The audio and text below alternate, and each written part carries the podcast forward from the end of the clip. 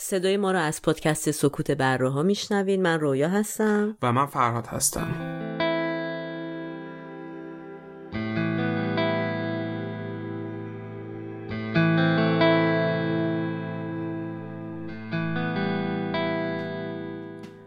تاریخ پخش این اپیزود 23 مهر ماه 1398 که برابر میشه با 15 اکتبر 2019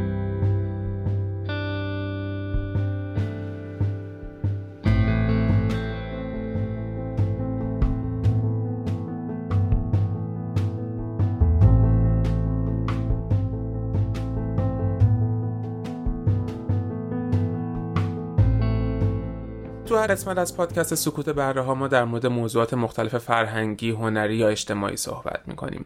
یکی از هدف اصلی ما تو این پادکست صحبت کردن در مورد موضوعاتیه که به صورت تابو در اومده و خیلی نمیشه به صورت عمومی در موردش حرف زد. یه هدف دیگهمون مقابله با خودسانسوریه به این معنی که خیلی وقت امکان داره ما نظراتی رو داشته باشیم در مورد یک موضوعی ولی به خاطر اینکه اکثریت جور دیگه ای نگاه می‌کنن جرأت اظهار نظر نداشته باشیم یا خودسانسوری بکنیم یا سکوت بکنیم ما سعی می‌کنیم که در وهله اول خودمون بتونیم خود سانسوری نکنیم و بتونیم آزادانه نظرات خودمون رو بگیم و این قضیه رو ترویج بکنیم که آدم ها راحت بتونن نظرات خودشون رو بگن حتی اگر خلاف نظر اکثریت افراد جامعه هستش. یکی دیگه از هدفهای ما تو این پادکست بها دادن به جریان سیال ذهنه. به این که موقع صحبت کردن ذهن ما امکان داره خیلی وقتا خیلی آزادانه مسیرهای مختلفی رو بره و توی هزار توی ذهن اتفاقهایی بیفته که نقطه شروع و پایان بحث ما یا نقطه شروع و پایان فکر کردن ما متفاوت از هم دیگه باشه. ما سعی می‌کنیم این آزادی رو به خودمون بدیم و اجازه بدیم که بحثمون به صورت شناور و سیال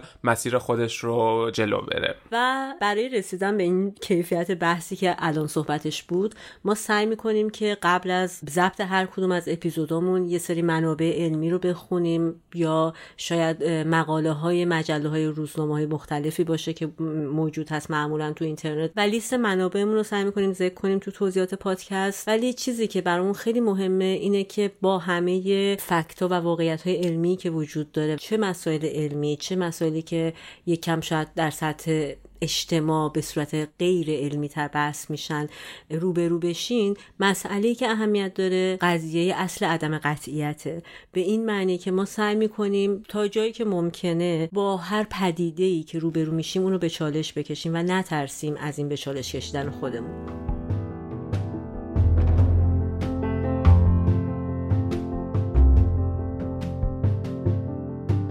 هر کدوم از ماها می‌تونیم علیه بچه ها خشونت جنسی انجام داشتن رابطه جنسی با بچه ها تو حیوان ها هیچ جا مشاهده نشد. فیلی سوء استفاده جنسی نیست. هدفشون آزار بچه نیست. یه جور عشق و علاقه زیاد به بچه هست های زیادی هم بودن از زنانی که پدوفیل بودن. اکثر افراد پدوفیل چپ دست هستن. آدمای پدوفیل آدمایی هستن که زندگی تنهایی دارن. سرچ بکنید. ویدیوی پورن سکس با کودکان. فردا صبح پلیس دم در خونه. فانتزی خودم. تخیل کردم و مثلا خود ارضایی انجام دادم. این دو case تو این دوران به بچه های از خانواده خودشون تجاوز مسئله کرد. جنسی یه جزء لاینفک زندگیمونه. نه نمی‌تونه رابطه عاطفی داشته باشه نه رابطه جنسی داشته باشه. برای آدم فقط محدود میشه به یه فانتزی در مورد یه بچه یه ده اونقدر که من پدوفیل نیستم شاید همونقدر احتمال داشت که من پدوفیل باشم. من الان یکم مستم می‌دونی می‌خوام یه اعترافی بکنم من پدوفیلم. اینجا اونجاست که من احساس می‌کنم داره خیانت میشه به این آدم پدوفیلی در بعد تولد با انسان همراهه میندازیمشون گوشه رینگ و فقط داریم بهشون ضربه می‌زنیم و هیچ آزادی هیچ حقی واسه قائل نیستیم.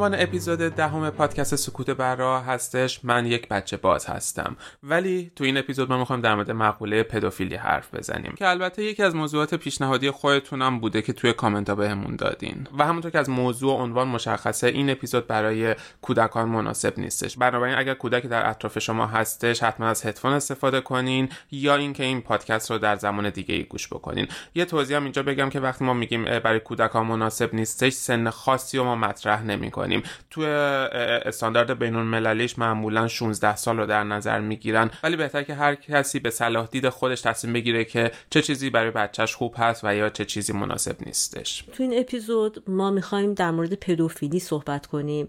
ولی عنوانی که براش انتخاب کردیم من یک بچه باز هستم هست. و یکم دلیل و بحث داشتیم اصلا سر انتخاب این اسم که چقدر ما مفاهیم تابو و عبارات تابو داریم توی فرهنگ خودمون و این چقدر ما رو محدود می‌کنه به این معنی که مثلا وقتی ما می‌خوایم فرق بین یک کسی که یه بیماری داره با کسی که مثلا از روی عمد و خیلی آمدانه عملی رو انجام میده دو تا کلمه مناسب مجزا نداریم براش. یه بحث دیگه هم که داشتیم این بودش که آیا اصلا کلمه بچه بازی کلمه مناسبی هست کلمه درستی هستش؟ از نظر عرفی یا توهین آمیزه منظورم مثلا ادبی نیست. آره مثلا همونطور که بعضی به افرادی که هوموسکسوال یا همجنسگرا هستن به اشتباه همجنس باز میگن. این بحث داشتیم که آیا بچه باز کلمه اشتباهی هستش تو این محتوا یا نه؟ و در نهایت به این رسیدیم که نه بچه باز می‌تونه کلمه درستی باشه. چون که وقتی این پسوند باز به یه چیزی میچسبه یه حالت منفی یا تقبیح کردن یک عمل داره. مثلا همونطور که میگیم کفتر باز یا دختر باز. حالا وقتی که بخوان مثلا تو عرف و پسر وقتی بخوان تو عرف جامعه چیز کنن آدما رو یه جوری تحقیر نه ولی یه جوری تقبیح بکنن این باز رو استفاده می‌کنن. بنابراین به این نتیجه که بچه باز هم می‌تونه کلمه درستی باشه تو این محتوا. البته خب بچه باز تو ادبیات ما توی اشعارمون خیلی سابقه داره و هم مفهومش هم خود کلمش. ولی کلا در ایران بعد از اسلام این فرهنگ ارتباط جنسی گرفتن با کودکان رایج شده و به خصوص پسرها چه توی ایران چه توی خاورمیانه یعنی کشورهای همسایه خودمون. و ظاهرا قبل از اسلام خیلی نشانه هایی از این قضیه پیدا نمیشه. هر حال این فرهنگ به وجود اومده تقویت شده. به خصوص تو دوران غزنویان که خیلی اطلاع این مسئله اساسا خیلی اوریان تو شعر و تو محاورات شنیده باشین در اون زمان که این عبارت وجود داشته. و بعدش هم ادامه پیدا می‌کنه تا عواسط قاجار همچنان و خیلی به صورت یه امر عادی و رایج نه چیز نکوهیده ای که مثلا پادشاهان با غلام بچه ها ارتباطاتی داشتن. ما تو حتی شعر حافظ اشاره می‌کنیم که مثلا 14 ساله بوتی چابک و شیرین دارن. حالا ما نمی‌دونیم دختر یا پسره ولی به هر حال زیر سن قانونیه. و می‌خوام بگم که این تو شاید کشورهایی که یکم تمدنش شاید قدیمی و بزرگتری پشتشون هست این مسئله هم ظاهرا به نظر میاد که عادی تر بوده تا جهان مدرن امروز اگه بخوایم بهش نگاه کنیم.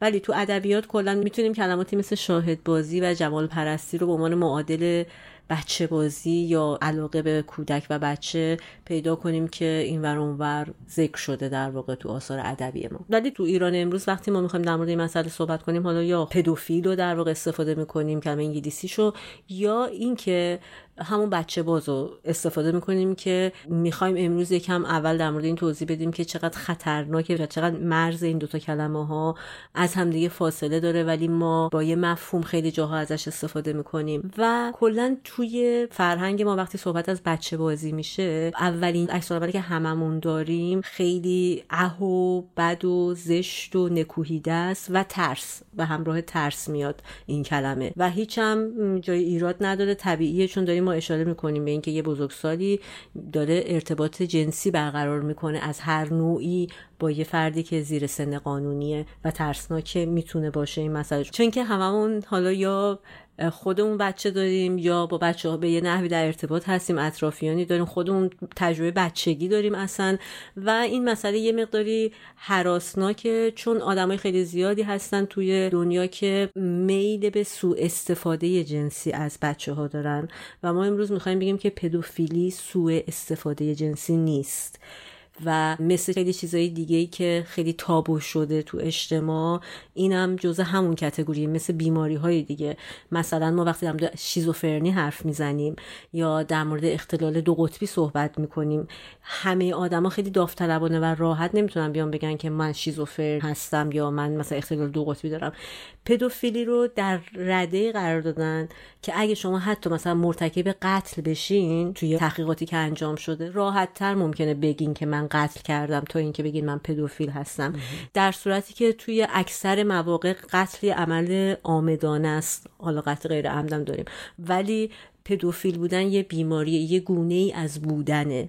و ربطی به تصمیم و شدن نداره در واقع. آره حالا وقتی یه ذره من داشتم میگشتم یه معادل فارسی دیگه که واسه پدوفیلی پیدا کردم کودک کامی توی بعضی منابع دیدم که حتی به نظر من خیلی کلمه اشتباهیه چون کام گرفتن یه بار مثبت داره یه بار معنای مثبت داره. یا خیلی حالت شاعرانه داره. تو ادبیات مثلا ما استفاده می‌کنیم که مثلا به کام معشوق رسید یعنی به وسال معشوق رسیدیم یا حتی می‌تونیم تو صحبت روزمره بگیم کامیاب باش یعنی یه حالت مثبت داره. آره اصلا صفت منفی نداره آره و کودک کامی واقعا ناکام مثلا یعنی اینکه آره. یه چیز از دست آره دقیقا. و بعد کودک کامی من دقیقا همون چیزی که گفتیم در بچه بازی صحبت کردیم کودک کامی یه حالت مثبت داره انگار به این قضیه میده. یعنی فکر کنم خیلی معادل فارسی اشتباهیه انتخاب خوب آره. نبوده. حالا خود کلمه پدوفیلی ریشه یونانی داره که از دو عبارت پدو و فیل تشکیل شده. پدو به معنی کودک یا هر چیزی که مربوط به کودکانه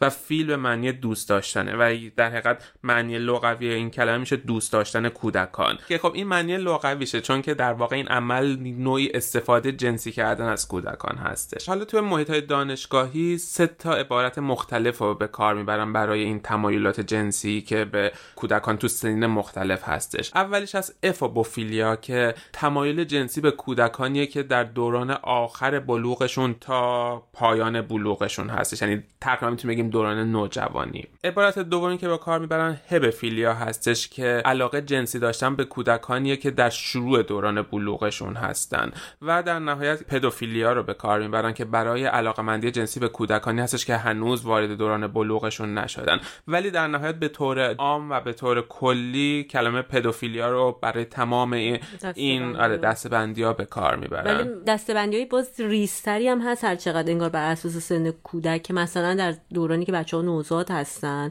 زیر سه سال هستن مثلا آدمایی هستن با گرایش به اینکه مثلا یه بچه پوشک میپوشه و حتی این کار رو تقلید می‌کنن خودشون و مک زدن های انگشتی مثلا که حالا البته یه دستش میره جز فتیشا ولی یه دستش هم همچنان از گرش های پدوفیلی باقی میمونه. هی مدام یعنی طبقه بندی و ریز و ریزتر میشه. حالا رابطه جنسی داشتن با بچه ها یک نوعی از تجاوز حساب میشه و حالا ما بیام به طور کلی در مورد تجاوز حرف بزنیم و ببینیم که چرا هنوز تو جوامع مدرن و ما به عنوان انسان مدرن تجاوز تومون وجود داره و داریم با این قضیه دست و پنجه نرم می‌کنیم.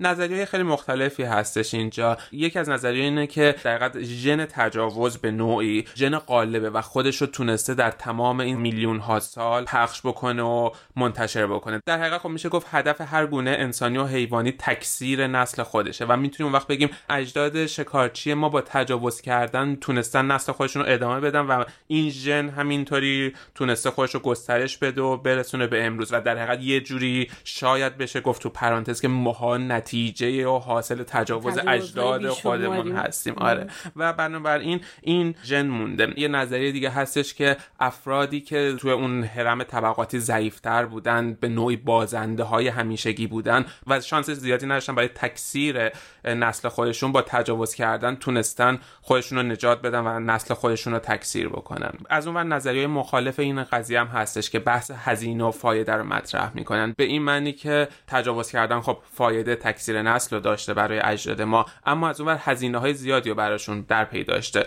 مثلا می‌تونستن کشته بشن توسط افراد قبیله می‌تونستن بعد از اینکه عمل تجاوز انجام شدش مادر اون بچه رو سخت بکنه یا بعد از اینکه بچه به دنیا اومد بچه رو بکشه. یعنی از نظر هزینه فایده خیلی شاید به نفع فرد متجاوز نبوده برای تکثیر خودش. نظریه مختلف و نگاه های مختلفی هستش تو این قضیه. حالا یه نوع نگاه دیگه هستش اینه که آیا این قضیه تجاوز توی حیوان ها وجود داره یا نه. به طور کلی میشه گفت نه توی بعضی گونه های حیوانی دیده شده نشونه های مثلا در دلفین ها در قاز ها در بعضی از گونه های میمون ها دیده شده. ولی مثلا تحقیقاتی که روی بابونا انجام شده دیدن که توشون رابطه جنسی اجباری یا تجاوز وجود نداره و تقریبا میشه اینو تسریش داد به تمام گونه های جانوری. معمولا جنس ماده وقتی توی مرحله تخمک گذاری خودش هستش و پذیرای رابطه جنسی هستش نشون نشونه های بیرونی داره که جنس نر متوجه خودش می‌کنه. مثلا توی بابونا بابون ماده توی دوران تخمک گذاری خودش آلت تناسلیش متورم میشه و قرمز میشه که تقریبا از فاصله دور هم حتی قابل تشخیص واسه بابون نر. و از اون و تو ادرار خودش هورمون های ترشح می‌کنه که دوباره جنس نر می‌تونه متوجه بشه که این الان پذیرای رابطه جنسی هستش. بنابراین تو قبیله جنس نر وقتی که بخواد رابطه جنسی داشته باشه کافیه که نگاه دقیقی داشته باشه به اطراف خودش ببینه کدوم جنس ماده پذیرای رابطه جنسی هستش و بهش نزدیک بشه سعی بکنه که باش رابطه جنسی داشته باشه. و از اون دیده شده که مثلا بعضی وقتا بابون نر نزدیک شده به بابون ماده ای که آماده پذیرش رابطه جنسی نیستش و خب بابون ماده با سر و صدا و برخوردهای تهاجمی اون از خودش دور کرده و اونم آره اونم رفته و ختم به خیر شده قضیه. خیلی با فرهنگ ترن انگار آره.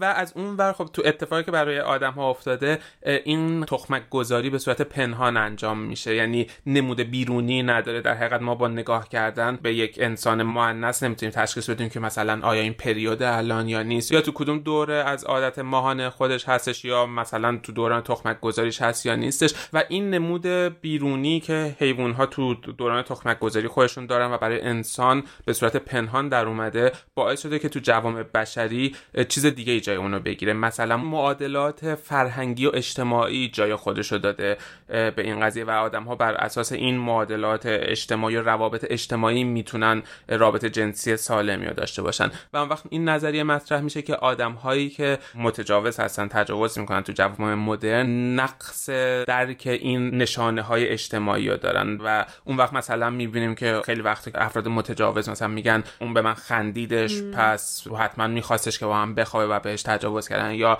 لباس اون مناسب نبوده پس اون به من چراغ سبز نشون دادش. در واقع میشه گفت شاید یه ناتوانی دارن در درک کدای انسانی اجتماعی رفتاری آره دقیقاً. آره و از اون حالا داشتن رابطه جنسی با بچه ها تقریبا تا جایی که من خوندم تو حیوان ها هیچ جا مشاهده نشده. مثلا باز تو گونه از میمون ها بوده ولی با رضایت دو طرف بوده این قضیه. یعنی به صورت تجاوز نبوده رابطه جنسی با کودکان در هیچ گونه جانوری. ولی خب ما تو گونه انسانی اینو داریم و زیاد, زیاد هم داریم آره.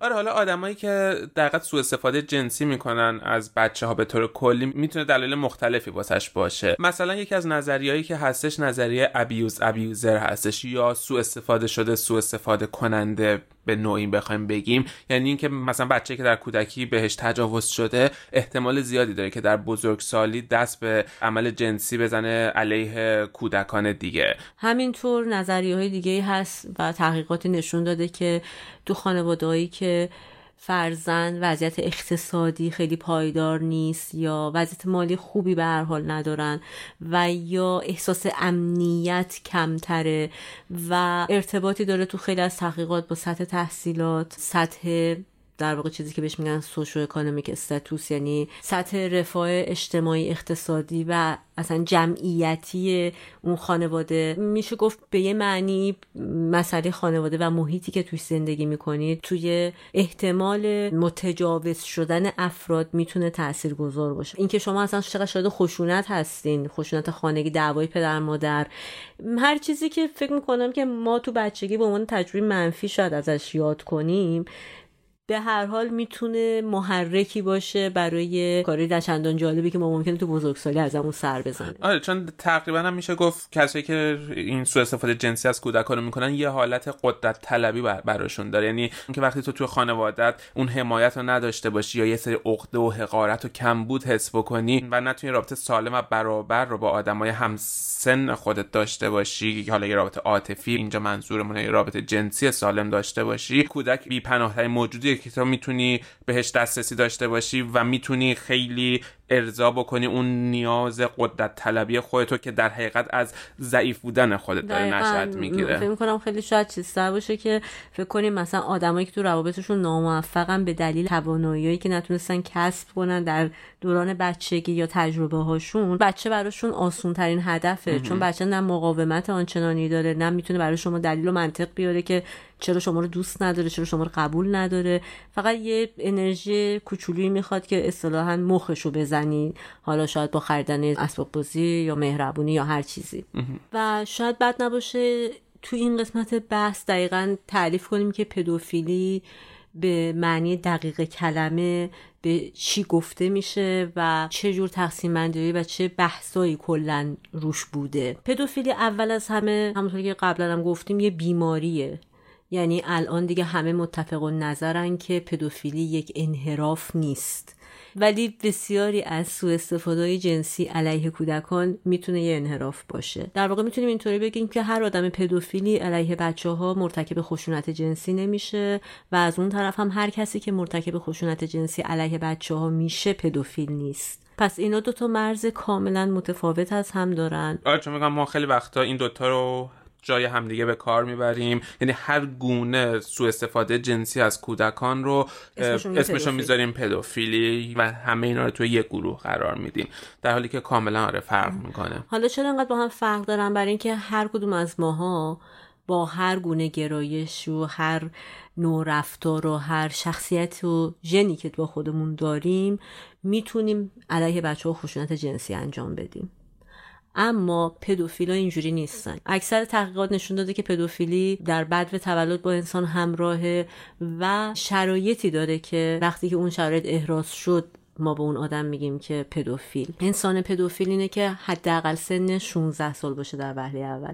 یعنی ما به کسایی که زیر 16 سالن و میل ارتباط با بچه ها رو دارن نمی‌تونیم بگیم پدوفیل.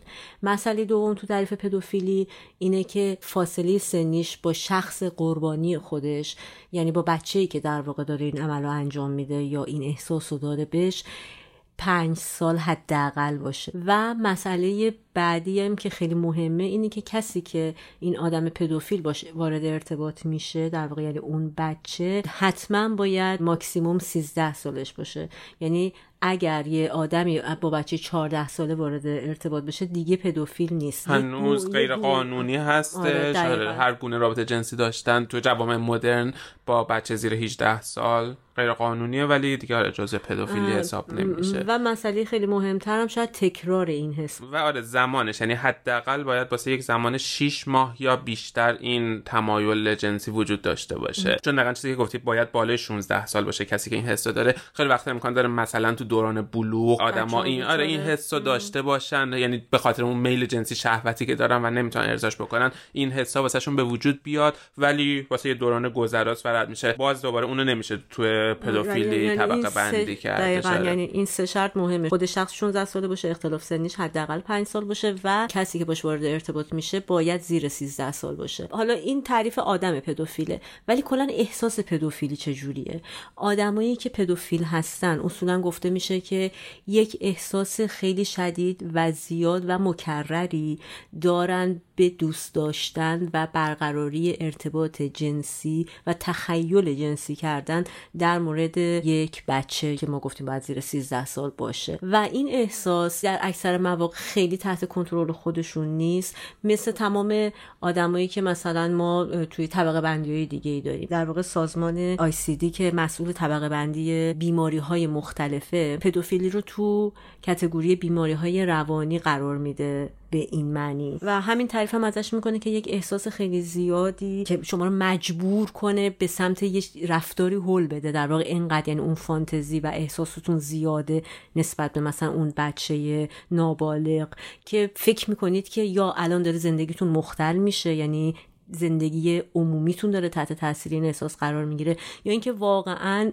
اکتی عملی از شما سر می‌زنه یا در نزدیک این مرحله هستین که وارد عمل بشین. سازمان بین المللی آماری بیماری همچین طبقه بندی داره از پدوفیلی. ما یه سازمان دیگه داریم که در واقع راهنمایی درست می‌کنه برای اینکه از نظر آماری بیماری روانی چطوری که در واقع مخفف انگلیسیش میشه DSM و ترجمه فارسیش راهنمای تشخیصی و آماری اختلال های روانی هست. اونجا وقتی بحث پدوفیلی پیش میاد دقیقا به خاطر همون تابویی که ما اول اشاره کردیم. پدوفیلی رو خیلی به صورت یه ناهنجاری بهش نگاه می‌کردن و فکر می‌کردن که یک عمل بیشتر به صورت جرم و جنایت در واقع می‌رفت تو اون طبقه بندی تا اینکه به صورت یه بیماری.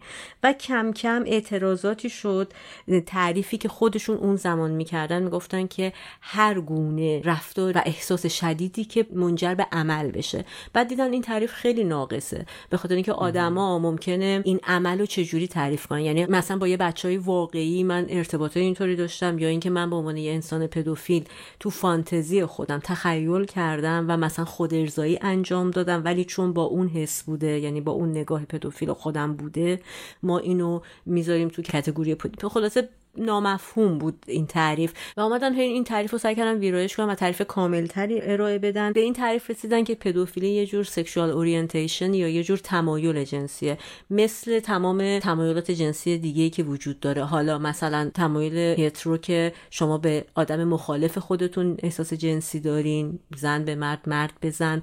هومو که مثلا می‌تونه شامل زن به زن رابطه زن با زن باشه و همینطور مرد با مرد باشه. توی پدوفیلی هم همین تقسیم بندی وجود داره. ولی از اینجا که این تعریف یه ذره اومد توی عرف که به هر حال این یه جور بیماریه کمک کرد. مثلا تو آمریکا سازمان های دیگه سعی کردن تعریفشون رو بر اساس این قضیه عوض کنن. و تمام این تغییر و تحولاتی که تو زمین های دانشگاهی و ارگان هایی که مسئول این پدیده هستن اتفاق میفته تنها و تنها دلیلش تأکید مجدد بر این قضیه است که در واقع علاقه ما علاقه جنسی ما به یک مسئله لزوما به این معنی نیست که ما اون عمل رو انجام میدیم. یعنی یه فرقی وجود داره بین چیزی که در ذهن ما میگذره و چیزی که قرار اتفاق بیفته به صورت واقعی. و هیچ جای دنیا تو هیچ قانونی هم گفته نشده که شما به خاطر فکری که می‌کنید مقصر هستید. آره. بله. در حقیقت به طور کلی میشه گفت تا وقتی یه فرد پدوفیل دست به ارتکاب عمل نزنه و فقط بالقوه باشه احساس خودش جرمی اتفاق نیافتاده ولی وقتی که بشه پدوفیل بالفعل یا سوء استفاده جنسی بکنه به صورت واقعی اون موقع تازه جرم یا جنایت انجام شده. چیزی که تو تحقیقات دیگه به ما نشون داده شده اینه که اکثر آدمایی که پدوفیل هستن مرد هستن. ولی یه دلیل این عدم تعادل و توازن بین مرد و زنا در واقع اینه که تحقیقات رو زنا کمتر انجام شده. ما نمی‌تونیم به زرس قاطع بگیم که جمعیت مردان پدوفیل بیشتر از جمعیت زنان پدوفیله و نمونه های زیادی هم بودن از زنانی که پدوفیل بودن و همچنان هم هست. ظاهرا حالا به دلیل شاید همون کلیشه جنسیتی که وجود داشته از قدیم یا هر چیز دیگه ای بیشتر روی مردا انجام شده این تحقیقات روی زنا و البته حالا تحقیقاتی که از نظر خشونت جنسی علیه کودکان انجام شده در ارتباط با حالا زن بودن یا مرد بودن و جنسیت اینو نشون داده که البته مردا بیشتر وقتی که اعمال خشونت می‌کنن علیه بچه ها با این نیت می‌کنن که حس قدرت طلبی خودشون رو به اثبات برسونن و توش همچنان اون نرینگی و ارتباط نرینگی و قدرت هست. در صورتی که در مورد خانوما کسایی که مرتکب تجاوز جنسی علیه کودکان میشن بیشتر فقط و فقط اون جنبه در واقع ارضای جنسی خودشون مطرحه تا حالا چیزی بیشتر از این. البته که استثنا همیشه هست و این تحقیق شامل افراد پدوفیل هم میشه. حالا تو گروه افراد پدوفیل هم دوباره تمایلات جنسی مختلفی هستش. بعضی از پدوفیل ها که در حقیقت non-exclusive پدوفیل هستن تمایل به داشتن رابطه جنسی با هم کودکان و هم افراد بالغ دارن. یعنی می‌تونن حتی یه زندگی داشته باشن زن و بچه داشته باشن و از اون ور می‌تونن تمایل به داشتن رابطه جنسی با بچه هم داشته باشن. و گروه exclusive پدوفیل که فقط و فقط می‌تونن با بچه ها رابطه جنسی داشته باشن و تمایلی به داشتن رابطه جنسی با بزرگسالان ندارن. آره حالا در مورد گرایش جنسی افراد پدوفیل هم دوباره گرایش های مختلفی وجود داره. مثلا مرد پدوفیل heterosexual فانتزی به دختر بچه ها داره و از اون ور مرد پدوفیل homosexual فقط براش پسر بچه ها جذاب هستن. و اون وقت بعضی دیگه از گروه های پدوفیل هستن که واسهشون هیچ جنسیت سوژه فرقی نمی‌کنه و تمایل جنسی یا فانتزی جنسی به هر دو جنس دختر و پسر دارن. پدوفیل بودن یه سری نشانه های بالینی هم داره که شاید حالا نمیشه در مورد همه در واقع این نشانه رو به صورت عمومی گفت ولی میشه با یه تخمینی گفتش که خیلی غالبه. عموما آدمای پدوفیل آدمایی هستن که زندگی تنهایی دارن و گوشگیر هستن. حالا اینکه پدوفیل بودنشون باعث گوشگیریشون شده یا اینکه در واقع اون گوشگیری خودشون تقویت می‌کنه پدوفیل بودنشون و تأثیر گذاره تحقیقات زیادی انجام شده در این مورد و تقریبا جواب مثبته. یعنی اینکه تنهایی و احساس بدون پشتوانه حالا بیشتر خب معنوی بودن. اگر شخصی احساسات پدوفیلی داشته باشه بیشتر باعث میشه که سوقش بده به سمت ارتکاب این عمل.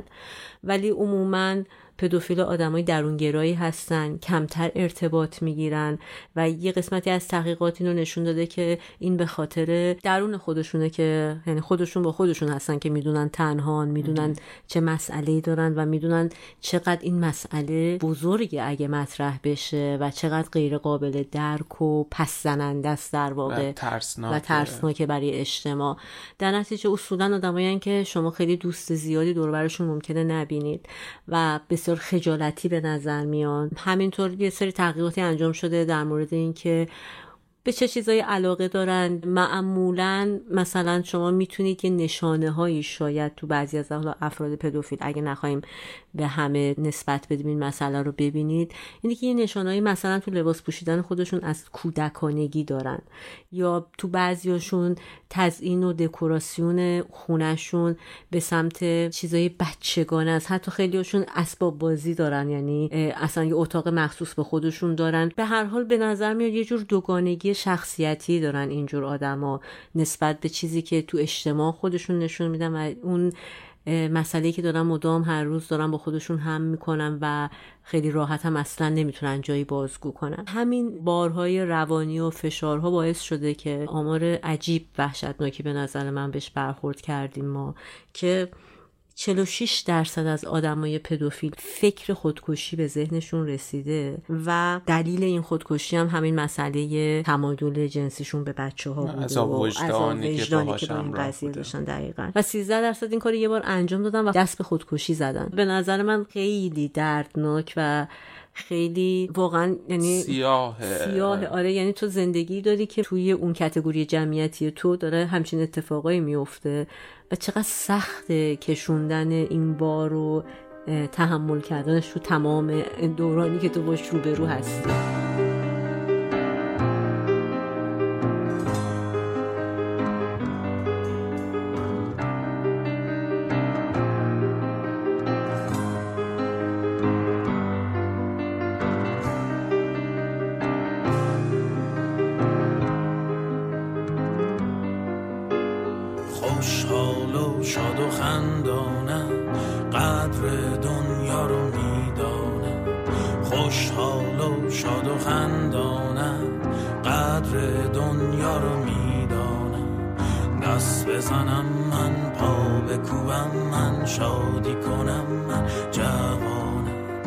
دست بزنم من پا بکوبم من شادی کنم من جوانم.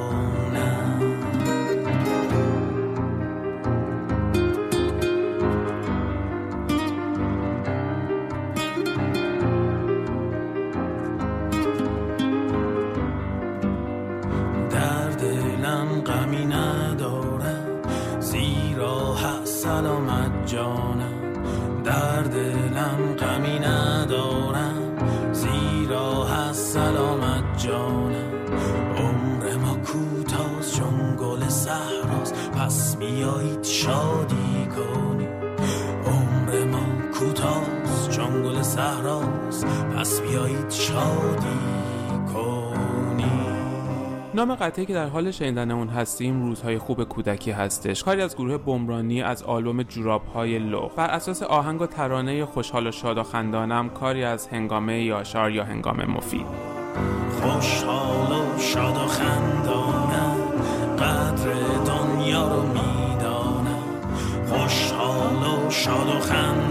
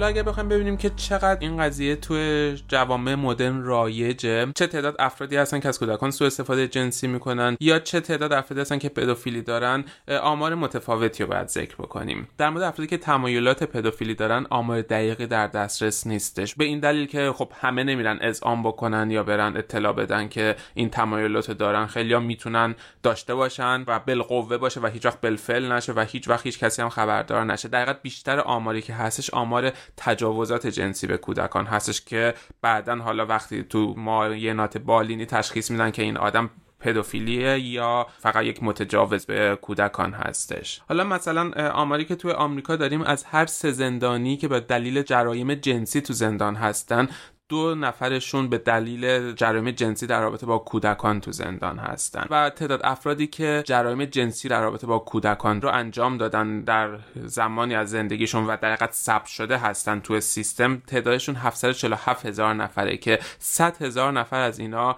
الان ناشناس هستن. یا آدرس ثبت شدهشون وجود نداره و در حقیقت به نوعی فراری هستن و یه خطر بالقوه تو جامعه هستن. حالا در مورد اینکه افراد پدوفیل تو جامعه درصدشون چقدره. یه مقاله که تو سال 2009 چاپ شده تخمین زده که تقریبا بین 3 تا 5 درصد از جمعیت دنیا تمایلات پدوفیلی رو در خودشون دارن. ولی خب باز میگیم تمام اینا تخمینه. یه تحقیق دیگه که توی یه دانشگاه انجام شدش و در به صورت ناشناس یا بدون نام از دانشجو یه سری سوال رو پرسیده بودن بین سر 93 تا دانشجو و واقعا یکم آمار عجیب و خیره کننده است تو این در میادش. 21 درصد از این جمعیت اذعان کردن که به نوعی تمایلات جنسی به کودکان دارن. 9 درصدشون گفتن که فانتزی های جنسی رو در مورد کودکان داشتن و 5 درصدشون گفتن که با این فانتزی های جنسی خودشون در مورد کودکان خود ارضایی کردن. و 9 درصدشون هم گفتن که اگر بدونن که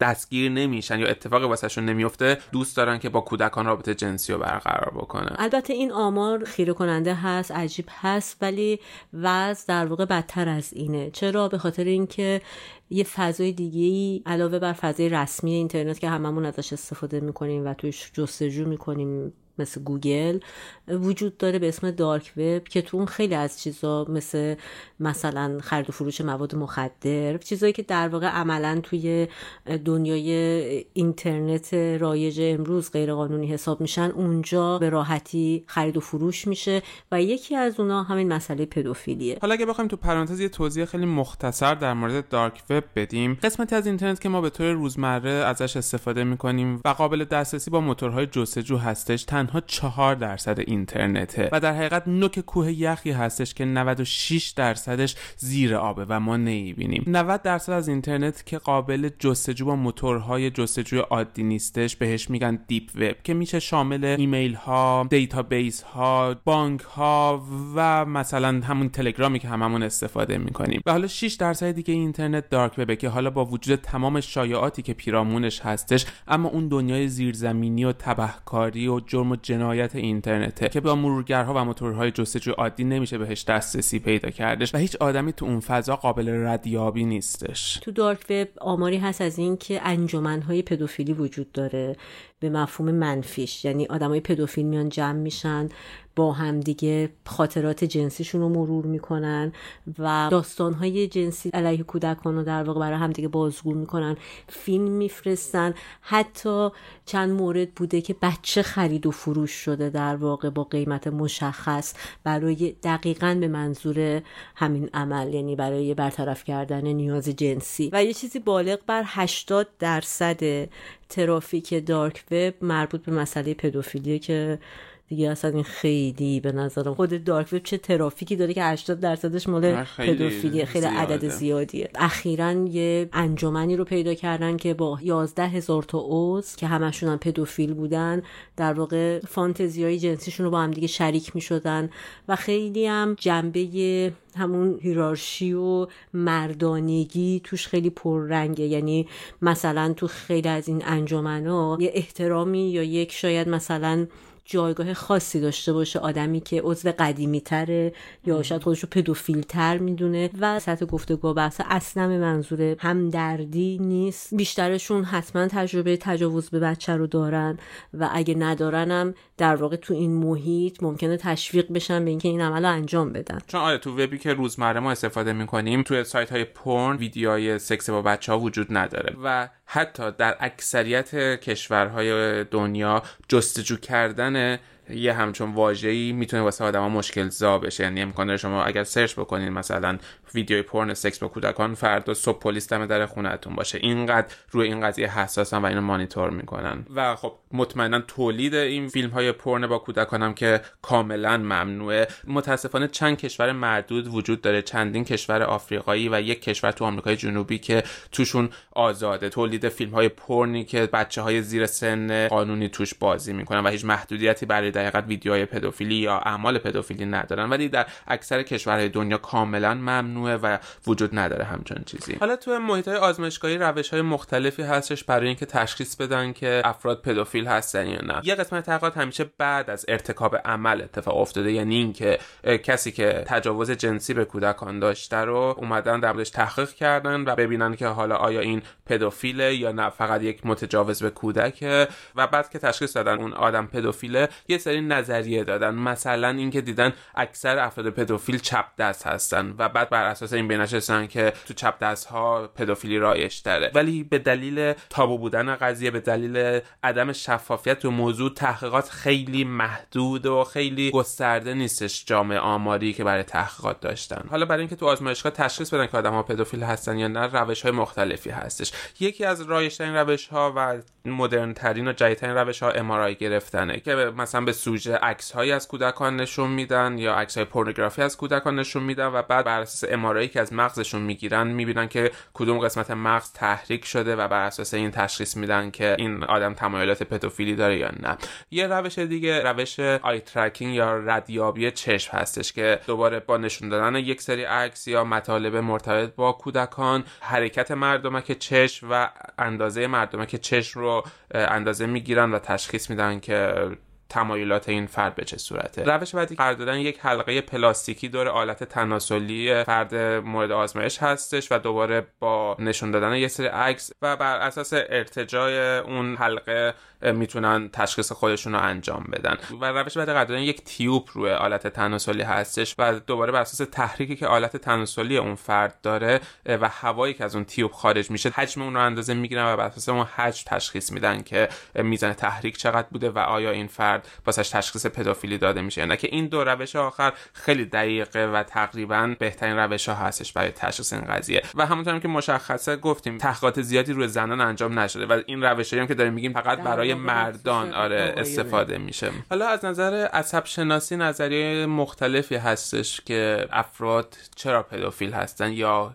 چه فعل و انفعالاتی در مغزشون اتفاق میفته که باعث میشه اونا پدوفیل باشن. سه تا نظریه اصلی که اینجا هستش. اولی نظریه تمرکز خودش رو گذاشته بر frontal cortex یا لوب پیشانی. در اگه به زبون ساده بخوام بگیم قسمت جلوی مغز. و دیدن که تو افراد پدوفیل لوب پیشانی بزرگتره و در یک نتیجه گیری کردن که تو افراد پدوفیل این اتفاق میافته. نظریه بعدی تمرکز خودش رو روی لوب گیجگاهی یا temporal cortex و تو افراد پدوفیل این قسمت مغزشون خیلی فعال تره اما نقیض این نظریه هم هستش و دیدن که این قسمت لوب گیجگاهی تو افرادی که دیزایر سکس بالایی دارن یا شهوت زیادی دارن یا اختلالات جنسی بالایی هم دارن این قسمت مغزشون بزرگتره. نظر بعدی روی مردانی که به اصطلاح می‌تونیم بگیم جذابیت مردانه بالایی دارن و دیدن اون قسمتی از مغزشون که مسئول این در حقیقت جذابیت تو افراد پدوفیل بزرگتره و از اینجا دوباره نتیجه گرفتن که این می‌تونه یکی از نظریه هایی باشه که مشخص کنه که افراد پدوفیل هستن. ولی وقتی اینا رو تو میگی یه چیزی که خیلی به ذهنم میاد اینه که انگار دارن دست و پا می‌زنن تو قسمت تحقیقات که یک دلیلی پیدا کنن برای پدوفیل. یعنی اینقدر واقعا مثل که هر راهی رو رفتن بنبست بوده و نتونستن یه چیز دقیقی رو پیدا کنن برای معرفی حالا انواع اقسام قسمت های آره دقیقا میگم ببین از چپ دست بودن نتیجه گیری کردن تا در حقیقت جواب و جلو خودشون دارن. حالا دارن میگردن واسه یه دلیلی پیدا کنن و واقعیتش اینه که هنوز هیچ دلیل مشخصی پیدا نشده. حالا اتفاقایی هم می‌تونه بیفته که در واقع شاید به دلیل اون اتفاقای تغییر فیزیکی تو ساختار مغز اتفاق بیفته و نتیجهش پدوفیلی شدن. بشه. مثلا تحقیقات نشون داده که در مورد آدمای پدوفیل بعضیاشون زیر سن 13 سالگی ضربه مغزی داشتن که سرشون به جایی خورده و حالا دچار آسیب دیدگی مغزی شدن. یا حالا دو نمونه دیگه هستش که خب خیلی نمونه های نادری یعنی یکیش یه مرد چهل ساله بودش که کاملا نرمال بود هیچ تمایلات پدوفیلی نداشتش. تو سن چهل سالگی تمایلات پدوفیلی باسش ایجاد شدش و این همزمان شد با رشد تومور در ناحیه پیش پیشانی مغزش و با رشد این تومور تمایلات پدوفیلی این آدم شدیدتر و بیشتر شد. تو سایت های پورنوگرافی دنبال عکس بچه ها میگشتش و فیلم های مرتبط با سکس با بچه ها رو میدیدش و جالبه که بعد از اینکه عملش کردن و تومور رو در آوردن تمام این تمایلات واسش از بین رفت. و مورد بعدی مرد 60 ساله بوده که به خاطر آسیب های مغزی از فراموشی شدید رنج میبرده و بعد از اون تو اون سن تمایلات پدوفیلی واسش ایجاد شدش. و نکته جالب اینه که هر دو این دو کیس تو این دوران به بچه های از خانواده خودشون تجاوز کردن. یعنی این قدم شدید بوده که حتی به عمل رسیده اصلا. آره. حالا یه تحقیق دیگه ای که انجام شده و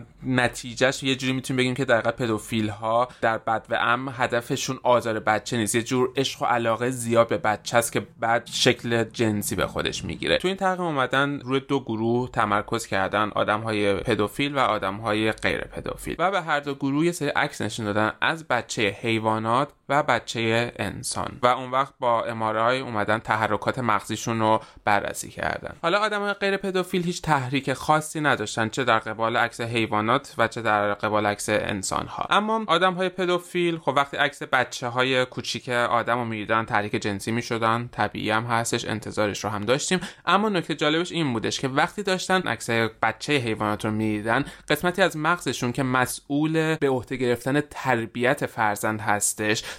تحریک داشت میشدش و اون قسمت جنسی مغزشون تحریک نشده بود وقتی حیوونا رو داشتن میدن ولی اون قسمت تربیتی مغزش تحریک می‌شد. و بعد وقتی که حالا بچه ها رو هم می‌دیدن بچه انسان رو هم می‌دیدن هم قسمت جنسیش تحریک می‌شد همون قسمت پرورشی و تربیتی. و مثلا اون قسمت پرورشی مغز قسمتی که وقتی یک مادر به طفل نوزاد خودش نگاه می‌کنه تو آغوش خودش اون قسمت شدیداً تحریک میشه. احساس عشق و علاقه آره عشق و علاقه که به کودک خودش داره و باعث میشه که پرورش و تربیت بچه رو به عهده بگیره. و بعد بر اساس این نتیجه گیری کردن که افراد پدوفیل یک حالت بیش فعالی در اون قسمت مغزشون که مسئول تربیت فرزند و فرزند آوری دارن و این بیش فعالی باعث میشه در وهله اول عشق به بچه ها داشته باشن. ولی خب بعدش به خاطر اون بقیه مسائلی که هستش آره بیمارگونه که هستش می‌رسه به داشتن رابطه جنسی به بچه ها ولی وقتی ما بحثمون می‌رسه به درمان پدوفیلی متاسفانه باید بگیم پدوفیلی مثل خیلی از بیماری های روانی دیگه نیست که بشه با قرص مشخصی کنترلش کرد. یا اصلا اصولا گرایش جنسی شما چیزی نیست که بشه به راحتی تغییرش شد حداقل تحقیقاتی که تا الان انجام شده به این نتیجه رسیدن که ما گرایش جنسی رو هیچ جوری نمی‌تونیم عوض کنیم. یه کورسوهایی وجود داره از آینده ای که نوید اینو میده که شاید بشه این تغییر رو انجام داد و این تغییر هم زمانی اهمیت پیدا می‌کنه که توش جرمی ممکن باشه اتفاق بیفته. چون مثلا یه آدمی که هم جنسگرا هست دلیلی نداره که بخواد گرایش جنسی خودش رو تغییر بده. ولی در مورد مسئله پدوفیلی دقیقا چون این آدمایی که در واقع اکسکلوسیولی پدوفیل هستن یعنی به صورت انحصاری فقط تمایلشون به بچه هست و نمی‌تونن رابطه جنسی دیگه ای با بزرگسال داشته باشن. آدمایی که تمام عمر خودشون مجبورن که این میل خودشون رو کاهش بدن و کنترل کنن. آره همونطور که هنوز دلیل به وجود اومدنش به طور قطعی پیدا نشده درمانی هم براش به طور قطعی پیدا نشده. دقیقا. ولی بیشتر کسایی که تشخیص داده میشن حالش به صورت بالینیش آزمایشگاهی که اینا پدوفیل هستن بلافاصله فرستاده میشن به تراپی هایی که بعد روشون انجام بشه. روش های متفاوتی هست در برخورد با پدوفیلی ولی تمام این روش ها کمک می‌کنه فقط به تسکین این قضیه.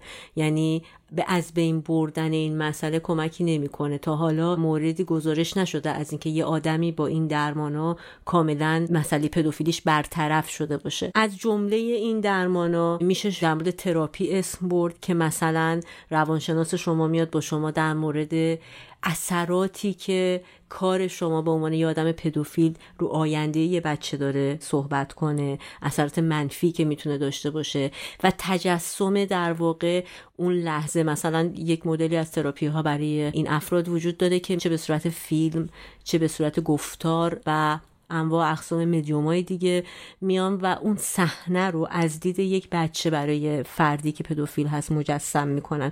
تمام درد و رنجی که اون بچه و وحشتی که اون بچه ممکنه متحمل بشه تو اون صحنه ای که عمل جنسی داره اتفاق میفته رو برای اون فرد ترسیم می‌کنن و هی سعی می‌کنن این یادآوری رو دوباره و دوباره و دوباره کنن. و این خودش به مرور باعث میشه که یه مقداری کنترل آدم پدوفیل روی مسئله جنسی خودش بیشتر بشه. فقط همدردی اون فرد رو تحریک می‌کنن دقیقا دقیقا. روش دیگه ای که وجود داره روش داروییه که داروی شیمیاییه که تجویز میشه برای بیماران پدوفیل و این داروها باعث میشه که تا حدود زیادی میل جنسی این افراد کم بشه. بعضی وقتا حتی به صفر برسه. یعنی در مورد بیمارایی که فکر می‌کنن خیلی خطر ارتکاب به جرمشون بالاست. یعنی این خطر در موردشون قوی هستش که مثلا یه بچه ای رو مورد تجاوز قرار بدن.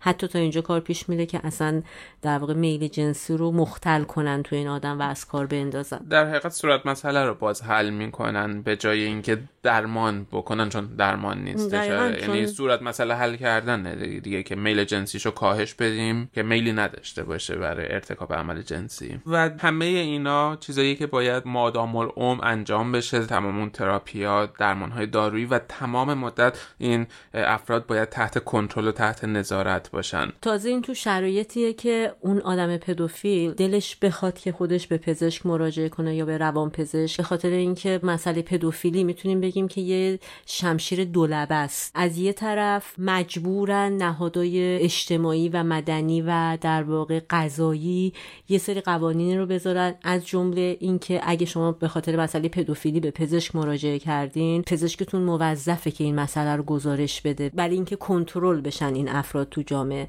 از یه طرف دیگه ما خیلی تشویق می‌کنیم که پدوفیلا برن و مراجعه کنن به روان پزشک. در که خود این قضیه دوباره برای اونا مشکل وجود میاره این گزارش کردن باعث میشه که ممکنه فرد کارش رو از دست بده ممکنه تحت ماینه های دراز مدت و ماینه های از این نظر قرار بگیره که تو چقدر تجاوز کردی آیا این سابقه رو داشتی و گرفتاری زیادی برای فرد تو زندگیش ایجاد کنه برای فرد پدوفیل. که خود این یک مسئله که مثلا از نظر اخلاقی هم یه جور دلیماس یه جور تناقض با خودش داره برای کسی که تو این قضیه کار می‌کنه. یکی از دردناک تریناشون موردی هستش که یه فرد 45 ساله این حدودا به روانشناس مراجعه می‌کنه و توضیح میده در مورد احساسات زیادی که فانتزیای زیادی که در مورد یه دختر بچه خردسال داره و اعتراف می‌کنه پیش اون روانشناس که من پدوفیل هستم ولی تا حالا هیچ گونه کار غیرقانونی نکردم و به هیچ بچه هیچ جور آزاری نرسوندم. ولی با روانشناسش مدام در مورد بچه‌ای که خیلی دوستش داره تو ذهن خودش دوست داره چه جوری باشه چه شکلی باشه صحبت می‌کنه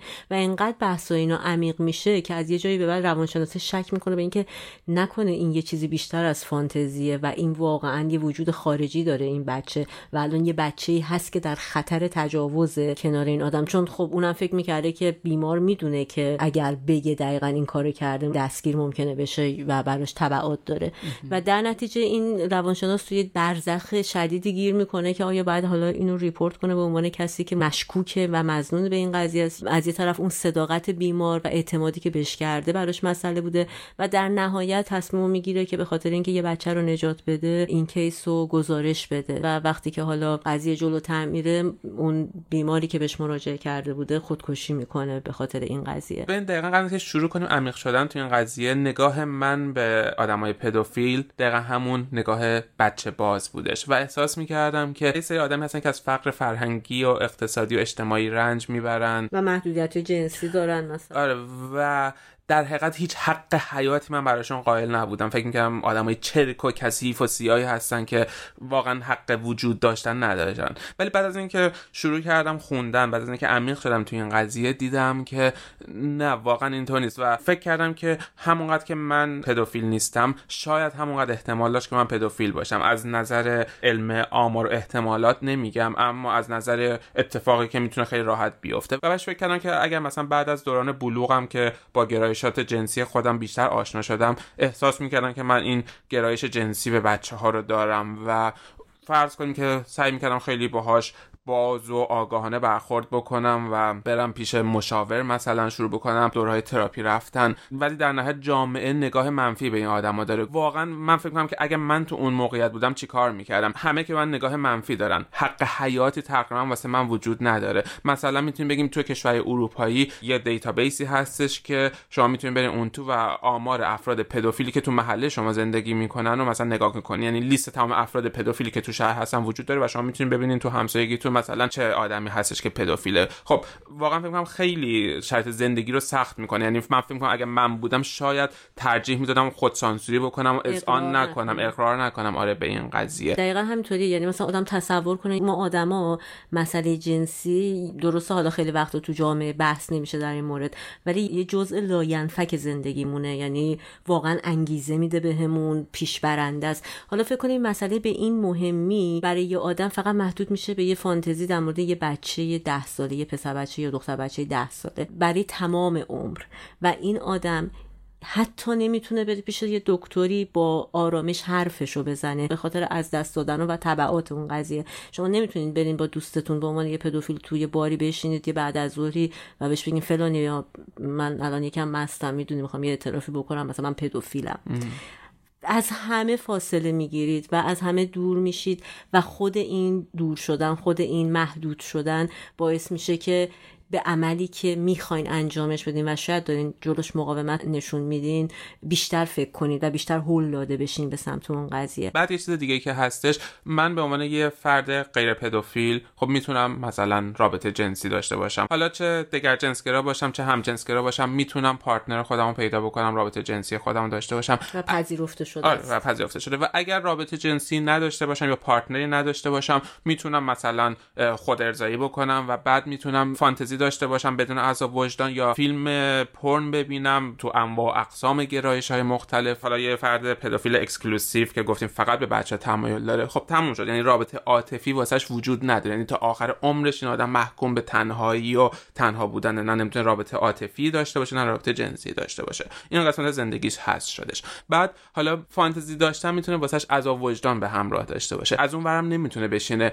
پرن ببینه. حالا در فیلم حرف نمی‌زنیم ولی مثلا اینجا جاییه که من واقعا به جامعه انتقاد دارم. چرا ما نه بتونیم مثلا انیمیشن های پرن داشته باشیم برای افراد پدوفیل؟ یا اینکه مثلا چرا نمی‌تونیم داستان های سکس با کودکان داشته باشیم؟ چون که حتی حتی داستان های که محتوای سکس با کودکان داره تو اکثر کشورهای دنیا ممنوعه. میگم اکثر کشورها چون مثلا توی اتریش و دانمارک آزاده. ولی اینجا اونجاست که من واقعا احساس می‌کنم داره خیانت میشه به این آدم یا مثلا تو چند سال اخیر عروسک های جنسی باب شده. اما چرا نباید برای افراد پدوفیل بتونیم عروسک های جنسی به سایز کودکان و با شکل و شمایل فیزیک کودکانه بسازن و بهشون بدن که بتونن این نیاز خودشون رو ارضا بکنن؟ به هر حال مسئله نیاز جنسی یه قسمت عظیمی از زندگی آدمی زاده و این آدما رو ما داریم میندازیمشون گوشه رینگ و فقط داریم بهشون ضربه می‌زنیم و هیچ آزادی هیچ حقی واسهشون قائل نیستیم. اینجا اونجاست که من واقعا درک نمی‌کنم. اون وقت به این چیزی که هست از اون ور تا سال 1973 همجنسگرایی جزء بیماری های روانی طبقه بندی شده بودش. یعنی 50 سال قبل همجنسگرایی هم مثل پدوفیلی بهش نگاه میشدش. واقعا چطوری می‌تونیم قضاوت کنیم که شاید 50 سال دیگه ما جای قرار بگیریم که پدوفیلی هم به عنوان یک گرایش جنسی طبقه بندی بشه و از بیماری ها بیاد بیرون. با در نظر گرفتن اینکه آزاری به کودکی آره به این دقیقا قضیه نه هیچ بحثی نداریم. چون یه طرف این قضیه یک کودکی هستش که بیدفاع و بیگناه رابطه جنسی داشتن اون بچه جنایت محضه. تو این هیچ حرفی نداره یعنی واقعا شاید یکی از بزرگترین جنایات باشه. ولی بحث من اون قسمت بله. قبلشه. وقتی می‌تونیم از عروسک جنسی استفاده بکنیم واسه این قضیه وقتی می‌تونیم از انیمیشن استفاده بکنیم وقتی می‌تونیم از داستانهای جنسی استفاده بکنیم چرا نباید این حق و این آزادی رو به این آدم ها بدیم؟ چرا باید اینقدر محدودشون کنیم و اینقدر نگاه بسته بهشون داشته باشیم؟ مسئله فکر کنم شاید برمیگرده به اون اختلاف دیدگاهی که وجود داره که یه عده پدوفیلی رو یه جور فتیش می‌دونن و فکر می‌کنن پروبال دادن به این فتیش. خودش در واقع کمک می‌کنه به توسعهش و اون عده که اینو به صورت یه بیماری نگاه می‌کنن. شاید البته خب بازگذاشتن این درا کمک می‌کنه به اشاعه این فرهنگ حتی برای آدمایی که این مسئله رو ندارن. یعنی یه جوری مثلا اینکه شما به عنوان یه ناهنجاری یا به عنوان یه فتیش این مسئله گسترش پیدا کنه بین آدما. نمی‌دونم چقدر بشه مثلا اینو هدفمند کرد و دقیقا اون گروه هدف و آره, آره. ما مثلا براشون این امکانات رو فراهم کنیم. واقعا نمیشه توصیه خاصی کرد به غیر از اینکه ما به عنوان افراد عادی که تو اجتماع زندگی می‌کنیم سعی کنیم تفاوت آدما رو تا جایی که ممکنه به رسمیت بشناسیم.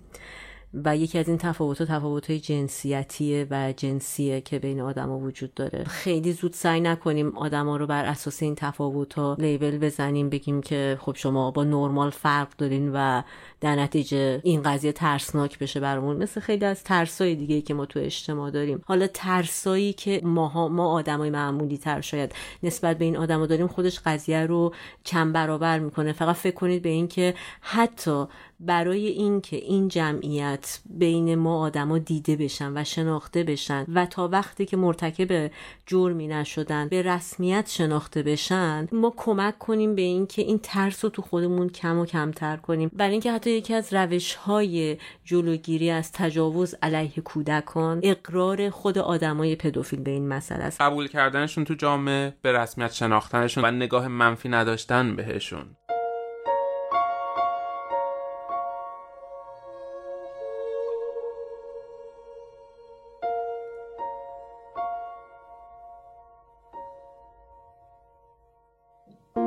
قسمت از پادکست سکوت براها رو دوست داریم تقدیم کنیم به تمام آدم های مبتلا به پدوفیلی که با تمام توان خودشون سعی کردن کمک بگیرن تا حتی امکان مرتکب خشونت یا جنایتی علیه کودکان نشن. دوست داریم اونا بدونن که ما می‌فهمیم چقدر راهشون سخته چقدر مسیرشون دشواره و متوجه تمام کمبودا نارساییایی که تو این قضیه باش روبرو میشن هستیم.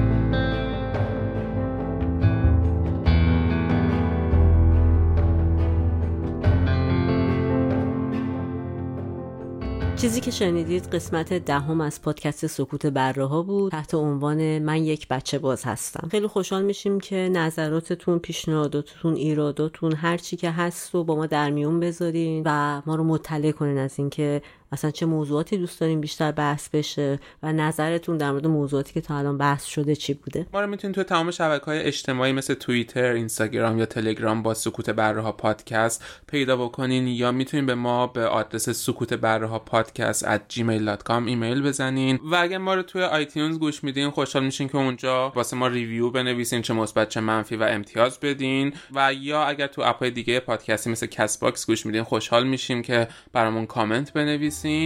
و خدا خدافظ